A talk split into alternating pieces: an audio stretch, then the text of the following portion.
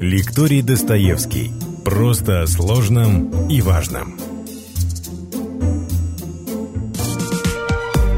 История за пределами учебников с Владимиром Мединским. Выпуск 19. Вопросы и ответы из истории 19 века. Добрый день, дорогие друзья! С наступившим вас Новым годом! У нас сегодня особый, новогодний, правильнее сказать, каникулярный э, выпуск рассказов из русской истории. И по вашим многочисленным просьбам я бы хотел ответить на вопросы, которые вы задаете мне в комментариях. В первую очередь, позвольте вас еще раз поблагодарить за действительно большое внимание к нашему скромному лекционному курсу о русской истории XVIII века. Очень много интересных комментариев. Э, не так много вопросов, как много пожеланий, как сделать наш курс лучше. О них мы тоже сегодня поговорим. Я постараюсь на некоторые из них ответить по мере сил. Хотелось бы, чтобы это было структурировано, чтобы можно было не обязательно слушать вот все мое выступление, а найти только то, что интересно. Мы в хронометраже, который идет внизу под нашей лекцией, просто дадим перечень вопросов, и вы можете выбирать из них те, которые вам наиболее интересны. Ну и немного поговорим еще о пожелания, как курсу развиваться в будущем. Вступительная часть закончена, перейдем непосредственно к вопросам. Лилия Мустафина. Интересно было бы услышать о побочных ветвях Романовых. У Петра I была дочь Анна, мать Петра Ульриха из Киля. Может быть, было еще что-то новое, помимо общеизвестного. Ну, что касается Анны Петровны, матери будущего императора Петра III, об этом мы довольно много говорили. Но вообще до конца XVIII века говорить о побочных ветвях Романовых в Европе не приходится. Был родной брат Екатерины в Цербсте.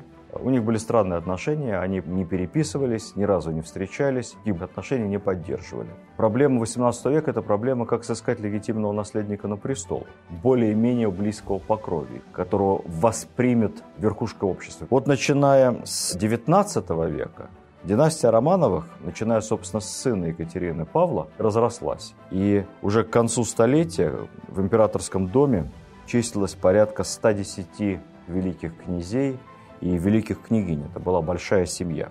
Но, кроме того, в Европе появились многочисленные родственники. Родственники, так сказать, по факту. То есть какое-то время кто-то из представителей данного рода имел отношение к российской царствующей семье. Ну, например, семья Мекленбургских самой известной представительницей которых была Анна Леопольдовна, мать малолетнего императора Ивана VI, то есть самой известной железной маски русской истории. Далее, благодаря Петру III в родственных связях с домом Романовым находилась еще одна немецкая семья – Ольденбургский дом. Принцы и принцессы Ольденбургские рассеялись по всей Европе. Один из них, Петр Фридрих Ольденбургский, впоследствии основал русскую ветвь этого германского дома. В 1808 году он прибыл в Россию и, получив должность генерал-губернатора Эстляндии, сочетался браком с четвертой дочерью Павла I Екатериной. Пара, принц Ольденбургский и Екатерина Павловна, стали жить в Твери. И надо сказать, что они сделали много хорошего для развития Тверской губернии и Твери как города. Вообще брак был по принуждению. Екатерина была влюблена в Петра Багратиона, Багратионов много состоял на русской службе. Самый известный из них Петр Багратион, прославленный герой войны 812 года. Человек несчастливый в личной жизни. Супруга его законная с ним не жила, путешествовала по Европам. И вот любовь с принцессой. Конечно, это мезальянс, конечно, это скандал. Поэтому быстренько Екатерину выдали замуж за немецкого принца Ольденбургского. И вот брак хоть был по расчету, а не по любви, но оказался очень счастливым, потому что у них родилось несколько детей, они жили очень счастливо и дружно. Принц очень любил свою супругу, вообще был человек приличный. Много сделал для благоустройства города Твери, подчеркну. Учредил будущий институт путей сообщения. Много занимался образованием. Вообще человек был очень воспитанный и образованный.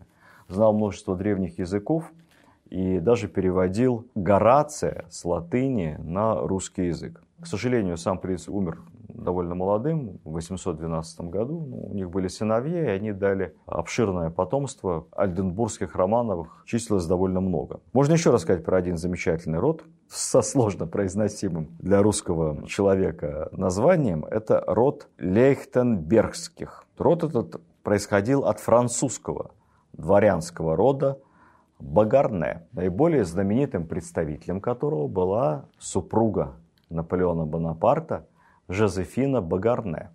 И, соответственно, ее сын, пасынок Наполеона, один из его лучших военачальников, к слову сказать, Евгений Багарне. Мы говорим об истории XVIII века, а поскольку, как я понимаю, среди нас э, любители русской истории в целом, то я здесь не удержусь и расскажу вам историю про Евгения Багарне и монастырь в Звенигороде, Саво-Сторожевский монастырь. Он есть и по сей день, это прекраснейший памятник русской архитектуры. Евгений Багарне, отступая со своим корпусом из Москвы, остановился в Саво-Сторожевском монастыре. Ну, как вели себя французские солдаты. Грабили, насиловали, ни за что не платили. Особенно после отступления из Москвы, вот армия уже была такая потрепанная, в моральном смысле особенно. То же самое они начали делать и в этом монастыре. И тут Евгению Багарне, глубокому атеисту, ночью, во сне, является основатель этого монастыря и говорит ему, запрети своим солдатам грабить монастырь, верни все, что взяли на место, и веди себя достойно офицера. Я обещаю, что если ты выполнишь все мои пожелания, Господь защитит тебя от пуль, от штыка, от сабли. И более того, предрекаю, что судьба твоя и твоего рода еще будет тесно связана с Россией. Я не знаю, на каком языке во сне общался Евгений Багарне со святым монахом, основателем монастыря, но утром он жестко пресек мародерство, заставил вернуть церковную утварь, вывел с территории солдат. Наполеоновские войны продолжались еще несколько лет с большими потерями. Евгений Багардак был уже несколько раз ранен, он все-таки боевой генерал. Но начинается с этого самого момента ни одной царапины, никогда, ни в одной переделке. Но это первое. Второе, самое удивительное, произошло после. Сын Евгения Багарне, Максимилиан Август Наполеон Багарне, родившийся через пять лет после описываемых событий, в 1837 году, год смерти Пушкина, легко запомнить, сыну на этот момент 20 лет – приезжает в Россию. Русские люди не злопамятные. Он был тепло принят императорской семьей, хоть и был потомком семьи Бонапарта. Познакомился с дочерью императора Николая, великой княжной Марии Николаевны. И, несмотря на все эти сложные дипломатические э, и династические нюансы, между ними вспыхнула искра, он сделал предложение, брак был одобрен, он женился на дочери императора Николая I. У них был очень счастливый брак, и их потомки много десятилетий, вплоть до революции 1917 года, приняли православие. Кстати, то, что потомки Багарне примут православие, тоже прозвучало в этом странном вещем сне Евгения Багарне. И много десятилетий его потомки, дети, внуки служили верно Российской империи. Такая занимательная история. Следующий вопрос задает Николай Герасимов. Были ли экономические предпосылки для реформ Петра I? Ну, собственно, мы о реформах Петра I с вами не говорили. Мы говорили о последствиях реформ тех, кто взял управление Российской империей после его смерти. Отвечу коротко. Мне кажется, что если очень упрощенно посмотреть на экономику, то она определяется наличием сырьевых ресурсов, человеческих ресурсов, производства и торговли. С ресурсной базой в России, как и сейчас, дела обстояли неплохо ну, нефть и газ тогда не считались. Вот. Но и в России, кроме этого, было много разных ценных, востребованных на международном рынке природных ресурсов. В первую очередь лес. Главным образом лес корабельный, то есть очень качественный, очень высокий. Далее слюда, заменитель стекла на тот момент. Мед, как источник сахара. Тогда уже начали поставлять в Европу сахар из э, сахарного тростника, но все-таки его было мало, он был довольно дорогой. Лен, пенька конопля. Ну, пеньку, собственно, делали из конопли, и это очень важный стратегический материал, потому что речь не в производстве органической, приятной на ощупь одежде. Из конопли, из пеньки крутили корабельные канаты. Это были самые прочные на тот момент, самые эффективные корабельные снасти. И вот без русского леса и без русской пеньки ни один европейский флот на тот момент не мог бы в полном объеме существовать. Британский флот какой-то момент снабжался процентов на 70-80 русской пенькой и практически, там, по-моему, процентов на 90 русским лесом. Экономика была абсолютно феодальная, основанная на труде крепостных крестьян. Населения не хватало, несмотря на огромные ресурсы.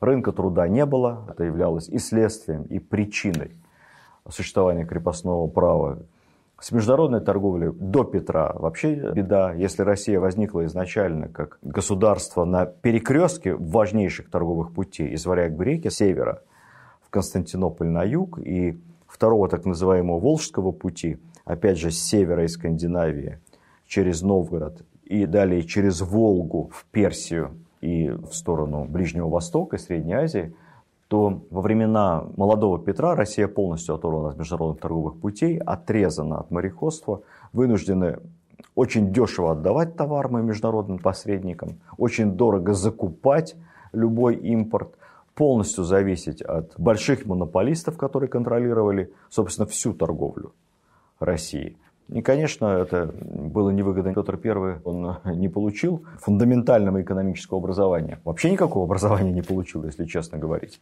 Но вот спинным мозгом, как человек умный, он чувствовал, что если не преодолеть международную торговую изоляцию, то государство никогда не разбогатеет, и правящий класс, и торговый класс тоже никогда не разбогатеют. Поэтому жизненно важно выходить напрямую на международные рынки. Поэтому вся его активная внешняя политика была продиктована стремлением выйти напрямую либо на северные рынки через Северные моря, либо через юг, через Азовское, в идеале через Черное, через Каспийское море тоже выйти на южные торговые рынки. Поэтому Петр действовал абсолютно правильно в экономических интересах России. Можем сказать, что задал правильный вектор развития. Подписчик НН спрашивает, можно ли рассказать отдельно про образование губерний в России – территориальное деление русского государства к началу XVII века было очень устаревшим.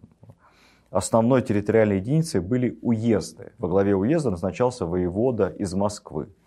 Соответственно, уездов было, по-моему, штук 150, что-то около этого. Почти в два раза больше, чем сейчас субъектов федерации. Были еще отдельные территории, которые управлялись приказами, своего рода министерств. Сибирский приказ, Малороссийский приказ – Отдельно существовали еще волости на особом режиме такого полуместного самоуправления.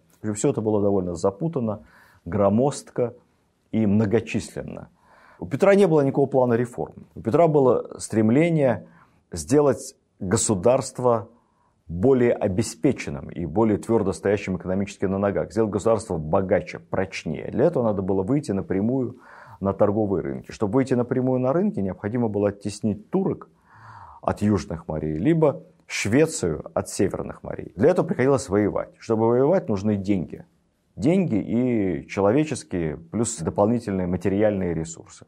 Деньги надо где-то получать как-то системно. Поэтому Петр и проводил все свои реформы, исходя из простого, меркантильного, ясного, прямого пожелания увеличить доходную базу бюджета для реорганизации армии, с помощью этой армии решить вопросы прорыва к морям. И логика была очень простой. Потом это отобьется. Поэтому Петр провел первую реформу территориального управления, создал 8 губерний, Московскую, Ингерманландскую. Ингерманландия – это, сейчас бы это сказали, Ленинградская область с окрестностями. Затем Киевская, Смоленская, Архангелогородская – это огромная губерния на севере, Казанская и Азовская и Сибирская – Потом при Петре добавились еще Рижская, Астраханская, Нижегородская губернии. Губернии делились на провинции, на города. Провинции это были подразделения, отдаленные части губернии. Где-то могла быть одна провинция в губернии, где-то несколько. Важно то, что сейчас перед губернатором стоит любым главная задача. Территориальная экономическое, социальное развитие. То есть главная задача губернатора – это развитие территории, развитие его губернии. Тогда перед губернатором ставилась совершенно другая главная задача. Это собирать подати и обеспечивать рекрутский набор. Ну, либо обеспечивать принудительный набор на какие-то гражданские стройки, например, на строительство Петербурга, на строительство флота, на строительство каналов, на строительство дорог, на строительство верфи судостроительных и прочее. То есть у губернатора были такие функции выбить деньги. Соответственно, если он денег не выбивал по разнарядке, сколько нужно было, отвечал за это лично, собственным имуществом. Могли э, в казну имение отобрать в счет недоимок. То есть денег не собрал, заплати сам. Тяжелая была работа. Впоследствии территориальные реформы проводились еще неоднократно. Последняя, наиболее внятная, была как раз при Екатерине, о которой я рассказывал. И в несколько уточненном виде система губернского управления, созданная при Екатерине, она существует у нас и по сегодняшний день. Наш подписчик Татьяна Николаева спрашивает, где пределы императорской власти и почему не собирали земские соборы? У императорской власти нет пределов, она на то и самодержавная власть.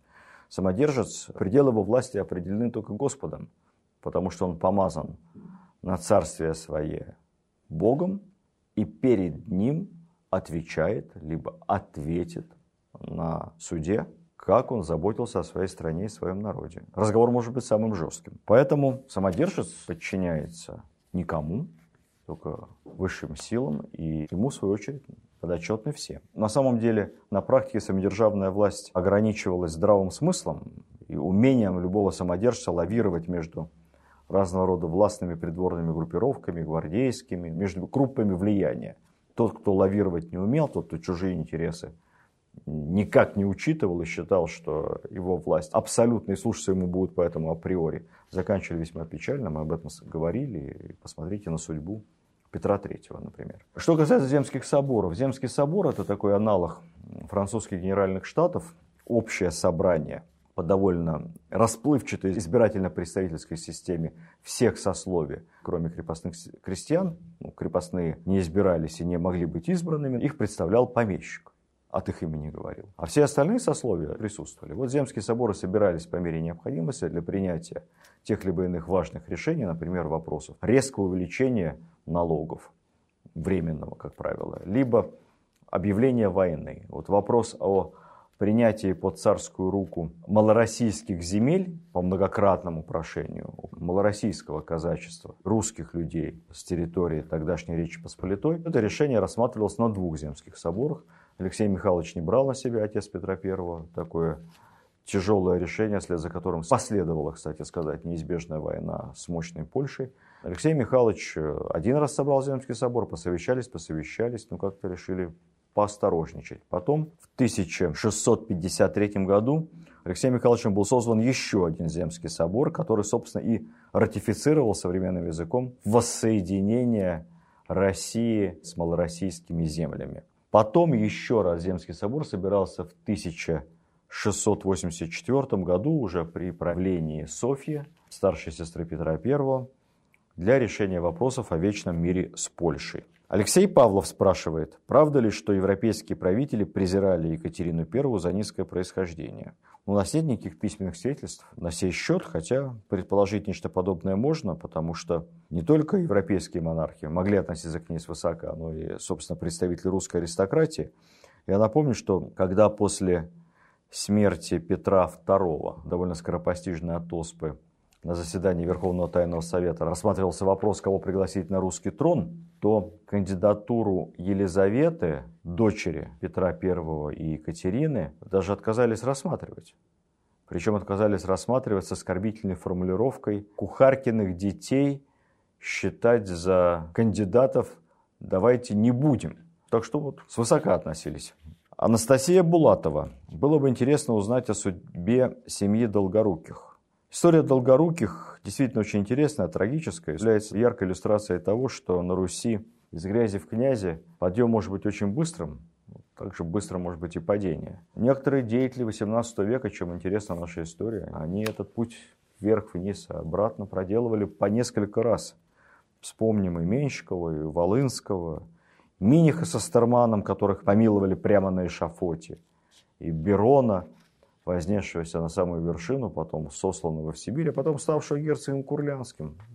Жить надо долго. Времена прошли, вернулся опять всего практически добился, чего хотел. Так что вот в судьбе Долгоруких такого уж ничего необычного для того времени нет, поскольку, как сейчас говорят, поражение в аппаратной игре по тем временам могло быть синонимом потери всего, включая жизнь.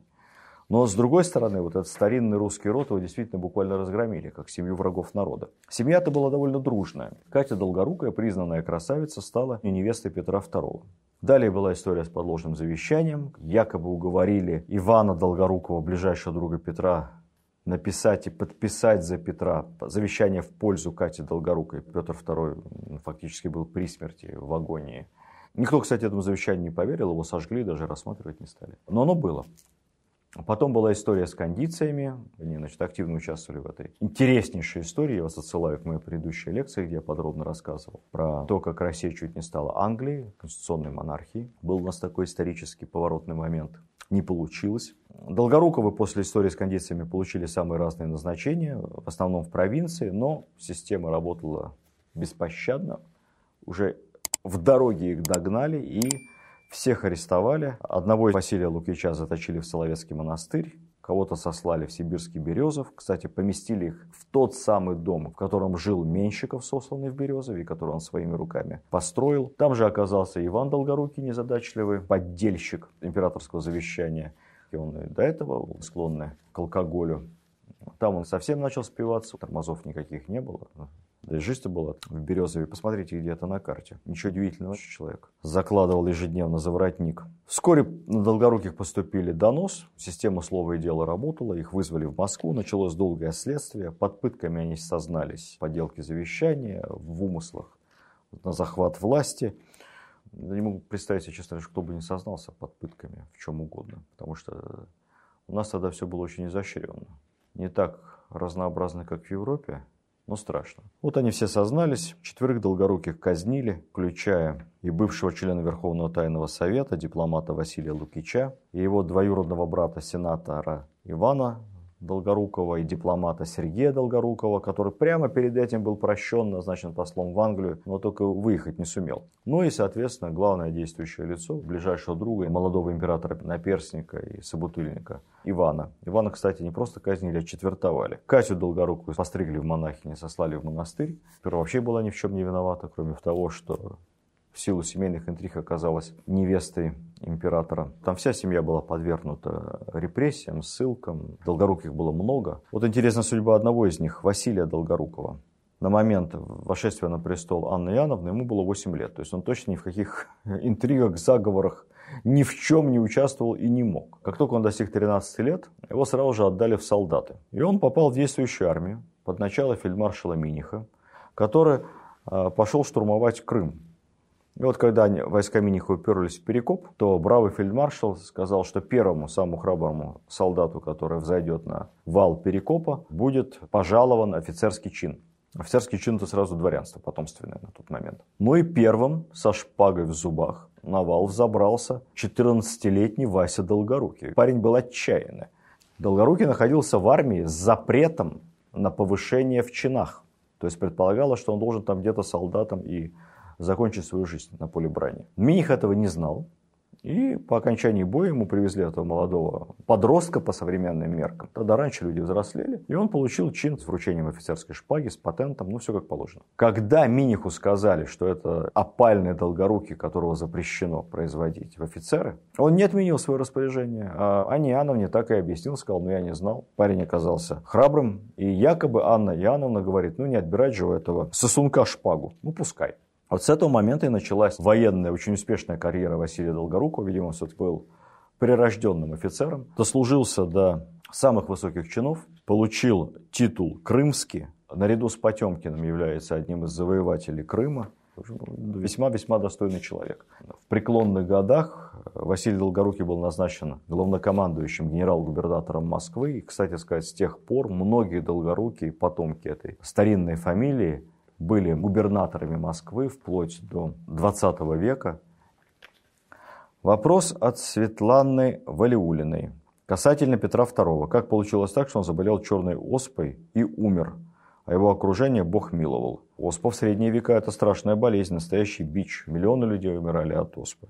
Заболеть мог каждый. Есть разные данные по статистике от 20 до 30% смертность. Петр III, супруг будущей Екатерины Великой, переболел оспой в взрослом возрасте. Это не написано ни на одном портрете, но его лицо было страшно обезображено, он был совершенно рябой. Те, кто болели оспой во взрослом возрасте, внешность у них была совершенно неприглядная. Надо сказать, что портретисты того времени было такое негласное правило, оспины никогда не подчеркивали, а оспины были очень у многих. Что касается Петра II, то он был довольно крепким молодым человеком, весь, наверное, в деда. Современники отмечали там и физическую силу этого юноши, и высокий рост, выносливость. Но, тем не менее, он простудился довольно жестко, и, видимо, на воспаление легких наложилась еще и оспа. и сгорел буквально за несколько дней. Кстати сказать, заразили его как раз долгорукие, ближайшие сотоварищи. У кого-то в доме Болгоруких оспа была, никто из них не умер. То есть, либо выздоровели, либо не болели вообще. Вакцин тогда не было, и это была рулетка. Так что можно сказать, что Петру II просто не повезло.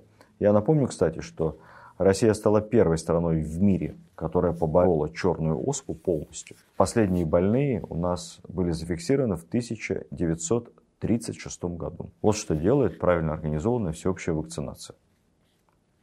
Вопрос от Елены. Прочитала Лажечникова еще в детстве. Остались яркие впечатления от эпохи Анны Иоанновны. Хотелось бы уточнить, чья цитата о преимуществе монархии перед демократией. Но это не цитата, это популярное высказывание. Преимущество монархии перед представительной демократией заключается в том, что при монархическом способе правления, чисто по теории вероятности, в главе государства может оказаться милосердный и порядочный человек, высоких нравственных качеств.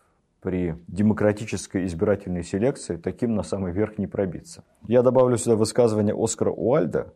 У современной демократии есть только один опасный враг – добрый монарх, в общем, это вопрос довольно интересный. В наше время спор о достоинствах монархии, представительной демократии, он, конечно, поутих. Считается, что априори либеральные ценности современнее и правильнее, чем монархические. Хотя мы на самом деле видим, что про и контра в этой истории довольно много. Да и западная модель демократии, которую мы не так давно все считали за абсолютный идеал, она тоже далека до совершенства, дает много сбоев.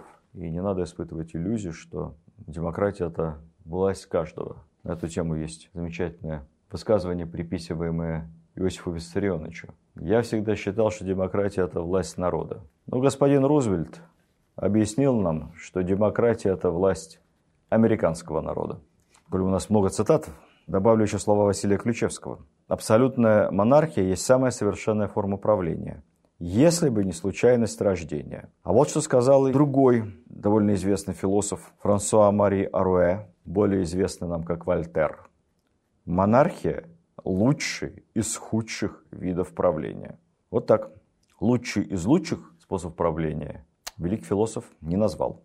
Следующий вопрос и это даже группу вопросов, и Николай Герасимов, и Рашид Тасыбаев, Владимир Красноперов и прочее, прочее, прочее, все касаются того, как выбирали жен русские монархи, почему выбирали только иностранок. Ну, не только иностранок. Первым, кто попытался выдать замуж дочь Ксению за иностранца, был Борис Годунов. Он такой рискованный шаг. Пошел, несколько было партий возможных, в итоге уже вроде как договорились с одним принцем. Принц этот прибыл в Москву. Его показали через решеточку Ксении Годуновой.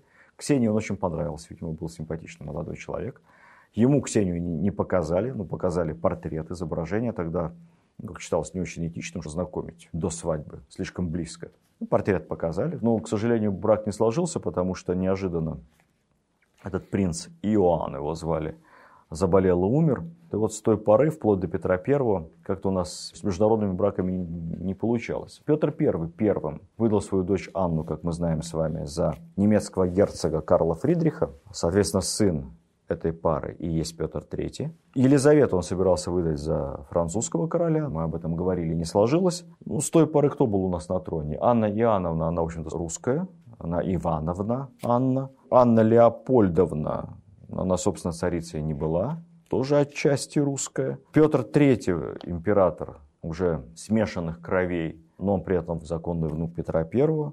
На самом деле, вплоть до Петра III, который женился на немецкой принцессе и потом понеслась искать жен среди дочерей мелких германских сувениров, до этого были русские. Катя Долгорукая, невеста Петра II, была русской.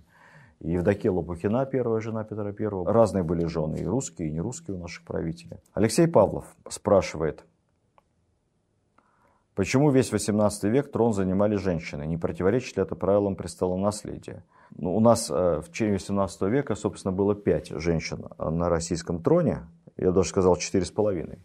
Это Екатерина I, Анна Ивановна, наполовину Анна Леопольдовна, она была при троне, как регентша при своем сыне Иване, затем Елизавета Петровна и, собственно, Екатерина II. Вот четыре с половиной монархини. Получалось это каждый раз э, не специально, просто вот такие были династические и силовые расклады при дворе. Причиной всего этого было в первую очередь то, что Петр I отменил традиционный порядок наследования и своим уставом о наследии престола 1722 года определил, что престол может занимать любой человек по завещанию императора, любой, которого он сочтет достойным. Этот порядок действовал почти целый век до 1797 года.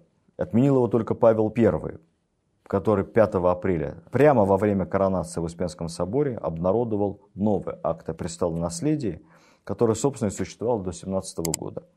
Преимущественное право наследования престола закреплялось за мужскими членами императорской фамилии. То есть сначала наследовал старший сын царствующего императора, потом его сыновья, то есть все его мужское поколение – если только мужское поколение старшего сына пресекалось, тогда переходило право наследования в род второго сына и так далее.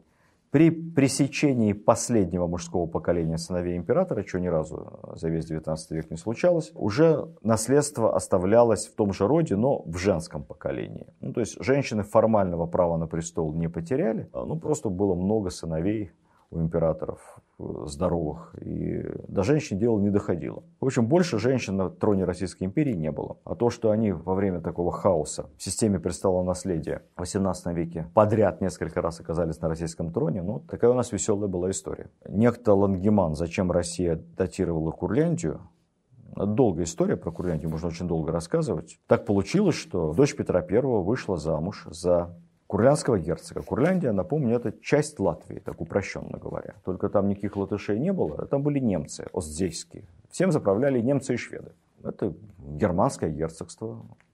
Латыши там где-то были местные, податным населением. В города не всегда пускали. И вот это немецкое герцогство, после того, как герцог Курлянский скончался, на троне осталась дочь Петра I, Анна Иоанновна. К ней приехал Петр Михайлович Бестужев, русский резидент. Он там всем делами заправлял. Герцогство было небогатое. Россия выделяла средства на содержание дочери Петра. Ну, не бросить же ее там. Закрывала какие-то бюджетные дырки, как бы сейчас сказали. Вот с той поры Курляндия и находилась на постоянной полудотации, поддержки и полууправления со стороны Российской империи. Окончательно вошла в состав России после третьего раздела Польши в 1795 году. Почему после раздела Польши? Потому что Курляндия, будучи независимым государством, находилась тогда так называемой праве ленной зависимости от Речи Посполитой. Ну, Речь Посполитая прекратила свое существование, и вместе с ней и Курляндия прекратила существование. Стала просто очередной российской территорией. Все сразу успокоилось. Как сложилась судьба детей Анны Леопольдовны, спрашивает нас несколько сразу подписчиков, и Кирилл, и некто Ирен Майер,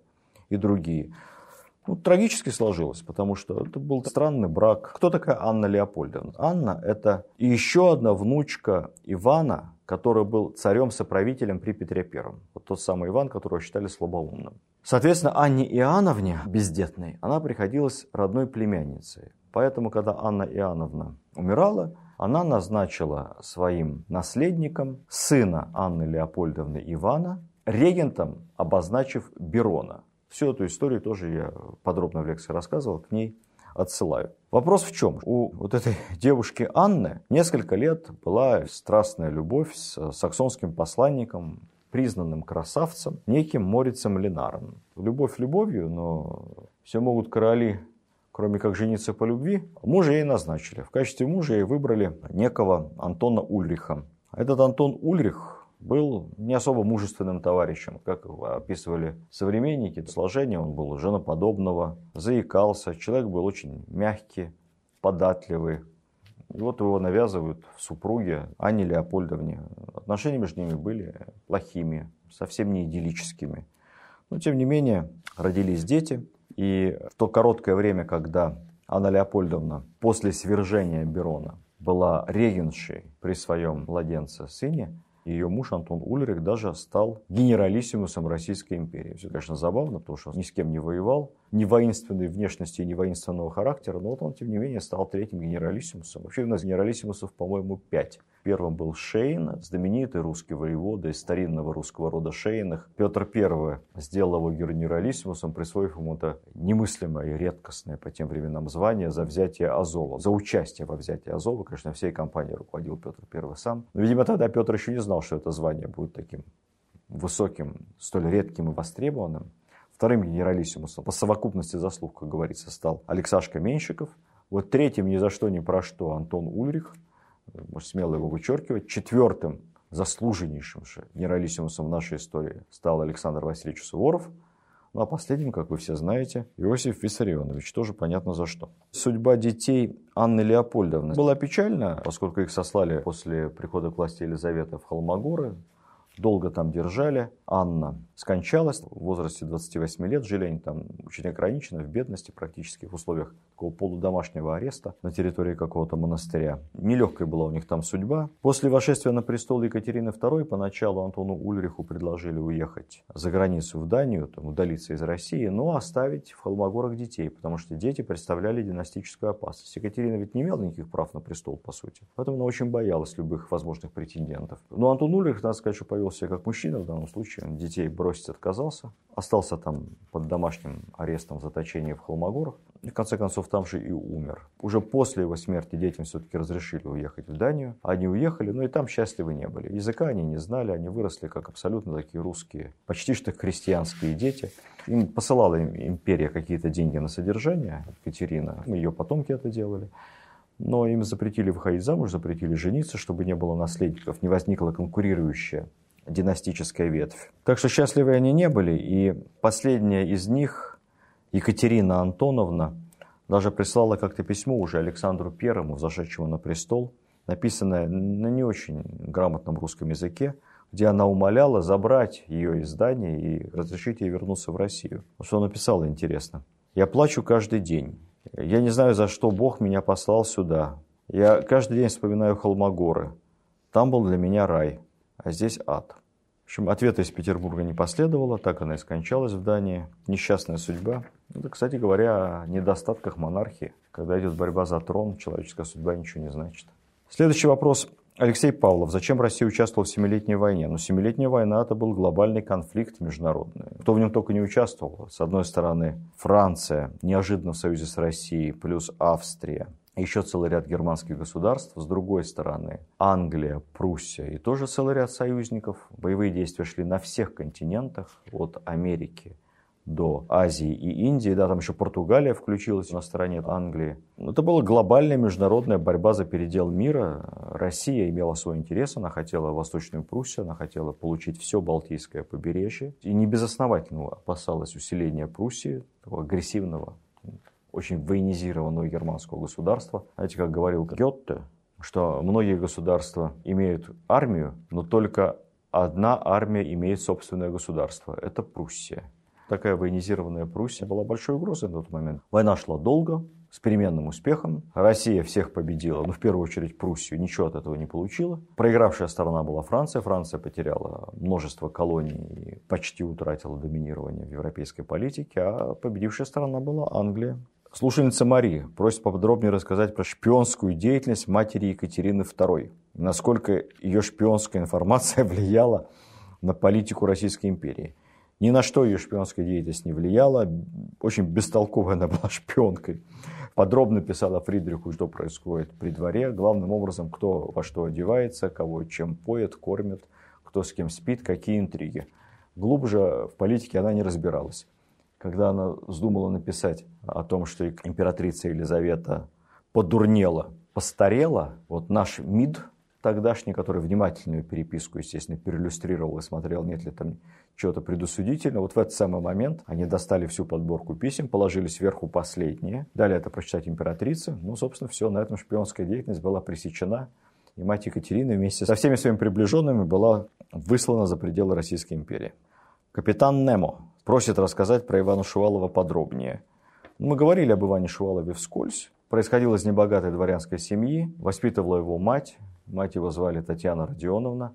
Почему Татьяна, обращаю внимание, потому что современный день студента, это день основания Московского университета, это Татьянин день. А почему Татьянин? Потому что он был Шуваловым, основателем университета, назван в честь его мамы Татьяны. Так каждый современный российский студент связан прямыми личными узами, духовными, с мамой, воспитавшей хорошего сына. В детстве Иван Шувалов много очень учился, занимался языками, математикой. Кстати, вот мир тесен. У него был, например, общий учитель. Он был почти ровесником с Александром Суворовым. И у них был общий репетитор по математике. Когда уже Шувалов пошел в фавор, он окажет протекцию к молодому Потемкину. Потемкин произведет на него впечатление своим знанием истории, немецкого и древнегреческого языка. Шувалов поможет его карьере. Тоже мир тесен, понимаете. А потом, спустя пару десятилетий, Потемкин будет покровителем, протектором Александра Суворова. При дворе Шувалов оказался благодаря своим двоюродным братьям, тоже известным уже после дворцового переворота 1741 года, когда на престол зашла Елизавета. И вот тогда, в 22 года, он оказался молодым любовником, не такой уж молодой Елизаветы. Ну, к чести его надо сказать, что от всех чинов отказывался, вообще совершенно не характерно для той эпохи, такой полная противоположность какому-нибудь Платону Зубову, который, кстати, в таком же возрасте стал любовником Екатерины потом, спустя несколько десятилетий. Покровительствовал наукам, искусством, создавал Московский университет, вообще был хорошим человеком. Мария Эдельвейс, наша постоянная подписчица, просит рассказать про странную страну Польшу. Долго можно рассказывать про странную страну Польшу той эпохе. Что было, собственно, странного? Это было не национальное государство, как сегодня. Это было федеративное государство, почти империя своего рода. В состав Польши входили Великое княжество Литовское, потом в личной унии с Польшей находилась германская Саксония, в зависимости, как я сказал, германская Курляндия – Некоторое время в вассальной зависимости от Польши была даже Пруссия. И 17 век сами поляки считают золотым веком польской государственности. Это Польша практически от моря до моря, от Балтики до Черного моря. Порочная система управления, такая смесь ограниченной монархии с э, дворянской вольницей, она привела к постепенному развалу этого большого и сильного государства. Чего стоит одно правило, действовавшее в польском сейме, как вы все знаете, либерум ветта, правило свободного ветта. То есть любой депутат польского парламента, сейма, мог сказать «я против», один. И решение не принималось. Откладывалось на потом, когда-нибудь. Как это сказывается на эффективности управления, можете себе представить. Представьте себе Государственную Думу нашу, где один депутат говорил бы «я против». Мы вообще ни один закон бы не приняли никогда, ни в каком случае. Положение усугублялось еще и тем, что польская знать, верхушка образованная и богатой Польши, она в прямом смысле этого слова поляками себя не считали. То есть они не считали себя единокровными родственниками польского крестьянства, даже католического крестьянства. Они считали себя потомками сарматов. Не знаю, почему сарматов, могли бы и чингизидов. А остальные поляки, это какое-то такое местное славянское население. Ну а что уже говорить о православных подданных? Речь Посполитой это вообще люди второго сорта. Вот эти вот противоречия социальные, управленческие и предопределили постепенный закат Польши и ее раздел между мощными соседями, между Пруссией, Австрией и Россией, получившей назад западноукраинские, западно-белорусские, отчасти литовские земли ну, надо отдать должное, что поляки умудрились в этой ситуации сохранить свою великую культуру, сохранить свой язык, сохранить свою приверженность католической вере. И все это позволило впоследствии уже там, в 20 веке Польшу восстановить как независимое государство. Потом границы Польши несколько раз перекраивались. При поддержке Советского Союза Польша получала новые территории на западе, части Восточной Германии.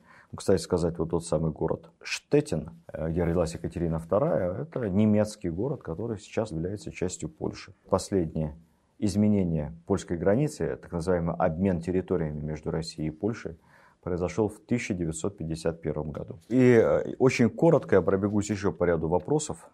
Мы тут выписали наших э, уважаемых подписчиков. Слушатели и зрители. Максим Суббота, Виктор Кузнецов, Наташа Жгунова, Сергей Третье и прочие. Все просят лекции о Рюрике, Невском, Калите, Грозном, про варягов и Великий Новгород. Будет или не будет? Ну, сейчас не будет точно. Это большая очень работа. Давайте для начала закончим с 18 веком, там посмотрим. Есть кое-какие планы на потом, но не сразу. Потом я не все знаю, честно говоря. А это такие, знаете, вопросы, требующие узких специальных знаний. Как раньше лечили сумасшествие, интересуется Анна Шмелева. Это, видимо, в связи с тем, что у нас Григорий Орлов, как считается, сошел с ума на исходе дней своих. А Екатерина не настаивала на жестких методах его лечения. Ну, методы лечения сумасшествия были довольно жесткими. Это связывание, изоляция полная, лоботомия. Ну, электрическим током тогда не лечили, но прибегали, например, к обрядам экзорцизма. Ну, в общем, главным методом лечения сумасшествия, конечно, была э, полная изоляция. Это было тяжело. О, некто АА. Количество одинаково восторженно идиотских отзывов наводит на мысль об армии ботов. Хотелось бы, чтобы у меня была такая армия. Где же и взяться-то? Интересно, АА, настоящий это человек или бот? Кстати, у нас очень много отзывов из других стран. Мне это большое всем спасибо. Пишут, что наши рассказы слушают, смотрят в Дании, в Италии, в Молдавии, ну сколько на Украине, в Прибалтике, в Сербии. Спасибо большое, это реально очень приятно. Как вам тема Паскевича Румянцева? Про Румянцева обязательно будет отдельный рассказ. Про Паскевича пока не знаю. Наталья Соболева. Расскажите про Орловых. Это важные персоны. Обязательно расскажем про Орловых, тем более их у нас несколько, и один краше другого. Про таких людей нельзя не рассказать. Тоже блок вопросов. Юзер АС, Донченко Вячеслав, Катерина РС. Дальше что-то такое. Вольна Хаакиня. Все просят про Суворова и многие другие. Обещаю, обязательно будет про Суворова. А вот, кстати, Хаакиня передает нам привет из Харьковской области. Спасибо большое вам привет. Давно я не был в Харькове. Какой-то замечательный город. Прекрасно. Когда выходишь в Харькове на центральную площадь, стоишь в самом центре, ты понимаешь, это все-таки империя. У вас очень красиво. Так, Дмитрий Ануфриенко просит поподробнее о Потемкине. Ну, куда уж подробнее, у нас был целый рассказ о Потемкине. Некто Анатолий Беспаленко. Тут очень долгий вопрос, я не буду его читать, потому что это не вопрос, а целая статья, реплика с довольно таким антиимперским содержанием, про захватнические войны, про экономическую политику Екатерины неправильную и прочее, прочее. Вы знаете, очень грамотный вопрос, но он поступил к нам раньше, чем вышла последняя лекция, где я как раз рассказываю, в том числе и про ошибки экономической политики Екатерины, они совершенно очевидны. Так что во многом я с автором этого развернутого комментария согласен, во многом нет. Пользователь под никнеймом «Друг твоей мамаши» спрашивает, почему Россия всегда ввязывается в войны в начале конфликта, а не ждет его окончания, чтобы выступить на стороне победителей. Не хватает прагматизма. Американцы в этом отношении гораздо эффективнее. Они всегда в большую войну ввязывались поближе к концу. И всегда на стороне победителей. Молодцы. Мы же за правду. Елена Рос. Если у императрицы было много фаворитов, как они между собой уладили? Наверняка между ними были козни и интриги. Сколько было незаконорожных детей у Екатерины II? Тяжело они ладили друг с другом, вы знаете. Если верить сериалам, то били друг друга бильярдными киями. Это неправда. Дело в том, что у Екатерины практически не было вот этих вот наслоений одного фаворита на другого. Они были последовательны одно за другим, и зачастую между ними были длительные перерывы. Опять же, отсылаю вас к своему рассказу о фаворитах. Екатерина, там подробно про это рассказано. Кстати, детей у Екатерины известна история трое точно, это Павел, старший сын от мужа Петра. Анна, дочь, умерла во младенчестве. Предположительно, я думаю, что, скорее всего, от Понятовского. Третий сын, Леша Бобринский, основатель рода графов Бобринских. Тоже о нем мы подробно говорили. И есть версия, что Лиза Темкина, Елизавета Григорьевна Темкина, это дочь Григория Потемкина и Екатерины. Однако этому нету, скажем так, точных документальных доказательств, кроме определенного внешнего сходства. Мария Казьмина просит рассказать после массы комплиментов. Тут во всех вопросах содержится масса очень приятных, теплых слов. Спасибо вам большое, я их не читаю из скромности. Вот Маша Казьмина просит рассказать о декабристах, поскольку эта тема нуждается в объективном уважительном подходе. Это очень сложная тема, непростая. Я попробую, но не скоро. Татьяна Кныш возмущается – Почему вы сказали, что в Сибирь за мужьями уехало 5 жен декабристов? На самом деле их было 9. Вы знаете, я проверил. Правильное замечание. Действительно, не 5 уехало жен. Дело в том, что 11 уехало за своими мужьями в Сибирь, жен декабристов, и еще 7 матерей и сестер. Из них 8 пережили тюрьму, каторгу, ссылку, трое умерли, похоронены в Сибири, Трое вернулись из Сибири вдовами, то есть их мужья там скончались. А вот пятерым невероятно повезло. Они дожили до 1856 года, то есть 30 лет после восстания декабристов и приговора. И спустя 30 лет Волконская, Аненкова, Нарышкина, Розен и Фанвизина вернулись с мужьями вместе в Центральную Россию. Так, Алексей Чумаков. Я лет 5-7 назад был худшего о вас мнения. Это обо мне. Хорошо. Люди меняются. Дать историю и причины войны 812 года и войн в 19 веке с Турцией. Мы вообще говорим об истории 18 века. Давайте не будем забегать вперед. Причину войны 812 года можно рассказывать очень долго. Там есть основная причина экономическая, отношения между Англией, Францией и Россией, а также страстное желание Наполеона показать русским, что почем, кто в доме хозяин. Не получилось. Войн с Турцией у нас было много и в 18 веке, и в 19 веке было аж четыре войны с Турцией последняя из которых закончилась подписанием Сан-Стефанского мирного договора и потом Берлинским конгрессом. Во всех войнах Россия всегда побеждала. Тарас Леонтьев, сделайте, пожалуйста, лекцию Николаю Первому. Непростая лекция. Николай Первый был очень интересным человеком. Вот кто не знает, рост Петра Первого 2 метра 4 сантиметра. Но при этом Петр I довольно своеобразного телосложения, мы об этом говорили с вами. Он очень сильный, при этом очень узкоплечий, с маленьким размером ноги. А вот его, соответственно, пра-пра-пра-пра-пра-пра-правнук Николай I имел рост 2 метра. При этом очень пропорциональный, очень правильно сложенный, спортивный, всю свою жизнь занимавшийся активно спортом, военной физической подготовкой, адепт военно-спортивных занятий. Даже разработал собственную утреннюю гимнастику, выполнял ее обычно до часа, очень рано тоже вставая. Страшный трудоголик был, работал больше всех, из всех Романовых в истории, наверное. И вот он вставал рано на рассвете и занимался час физподготовкой с ружьем. У него был такой набор с гантелями, с гирями и с ружьем. Набор физкульт упражнений, которые сочетали в себя такую эквилибристику, ружье тяжелое, штык, удар, приклады. В общем, под горячую руку было лучше ему не попадаться недавно на выставке истории кадетского движения в доме Васильчиковых я обратил внимание на поразительный подлинный экспонат. Он там еще пока есть, можно пойти посмотреть собственными глазами. Это кадетская форма и шинель кадета царевича Алексея, того самого несчастного мальчика, сына императора Николая Александровича, который будет расстрелян под Екатеринбургом вместе со всей семьей. На момент, когда эту шинель для него шили кадетскую, было, по-моему, лет семь. Смотришь на эту шинель, это был очень высокий мальчик. Видимо, пошел своего прапрадеда Николая I ростом. А на момент смерти он подросток, уже был выше 170 сантиметров. Расскажите про Марию Федоровну, жену Александра II. Это невозможно, дорогая Ольга Ефимова. Всего объять невозможно. Будете ли вы говорить о Петре Великом, спрашивает Екатерина Василенок, Эльвира Шафеева, Ольга Ефимова, Владислав Роженков, Дмитрий Шишкин, Андрей Белошниченко и прочие. Расскажите о Грозном, о Невском, о Калите. Ведь вас слушают люди, влюбленные в историю. Спасибо большое. Тем интересных очень много. Я постараюсь быть все-таки последовательным. Сейчас мы с вами заканчиваем историю 18 века. Впереди у нас еще несколько очень интересных лекций. Это будет лекция о великих русских полководцах 18 века.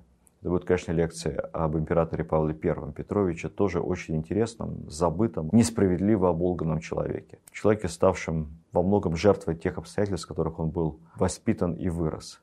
Но по характеру и по склонностям своих вот, личных качеств, наверное, очень благородному. Мы этот цикл закончим, подведем под 18 веком черту, последними днями императора Павла I, а дальше решим. У нас есть два проекта, и я с вами посоветуюсь, может быть, мы сделаем некое голосование, какую из дорог мы выберем. Сделаем голосование на лектории Достоевский. Я, кстати сказать, всех призываю подписываться на лектории Достоевский. Поздравляю команду лектория с признанием лучшим просветительским проектом в интернете 2021 года.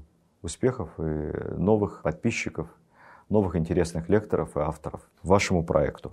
Ну и в заключение хочу прочитать пожелание, вопрос от Лилии Леушкановой. Обожаю историю России. Могу слушать час, могу четыре, там тра-та-та-та-та. Ну, наконец, почему я обожаю историю России? Она помогает нам жить сегодня. Это очень правильная мысль. знание истории не только интересно и поучительно, но и полезно. Потому что все в этом мире повторяется, все идет по кругу. И если вы хорошо знаете, как это было, то лучше понимаете, как это есть сейчас. И иногда даже можете правильно спрогнозировать, как это будет. Без прошлого нет будущего. Учите историю, любите историю, знайте историю. Желаю вам успехов, счастья, здоровья в новом году. Всего доброго.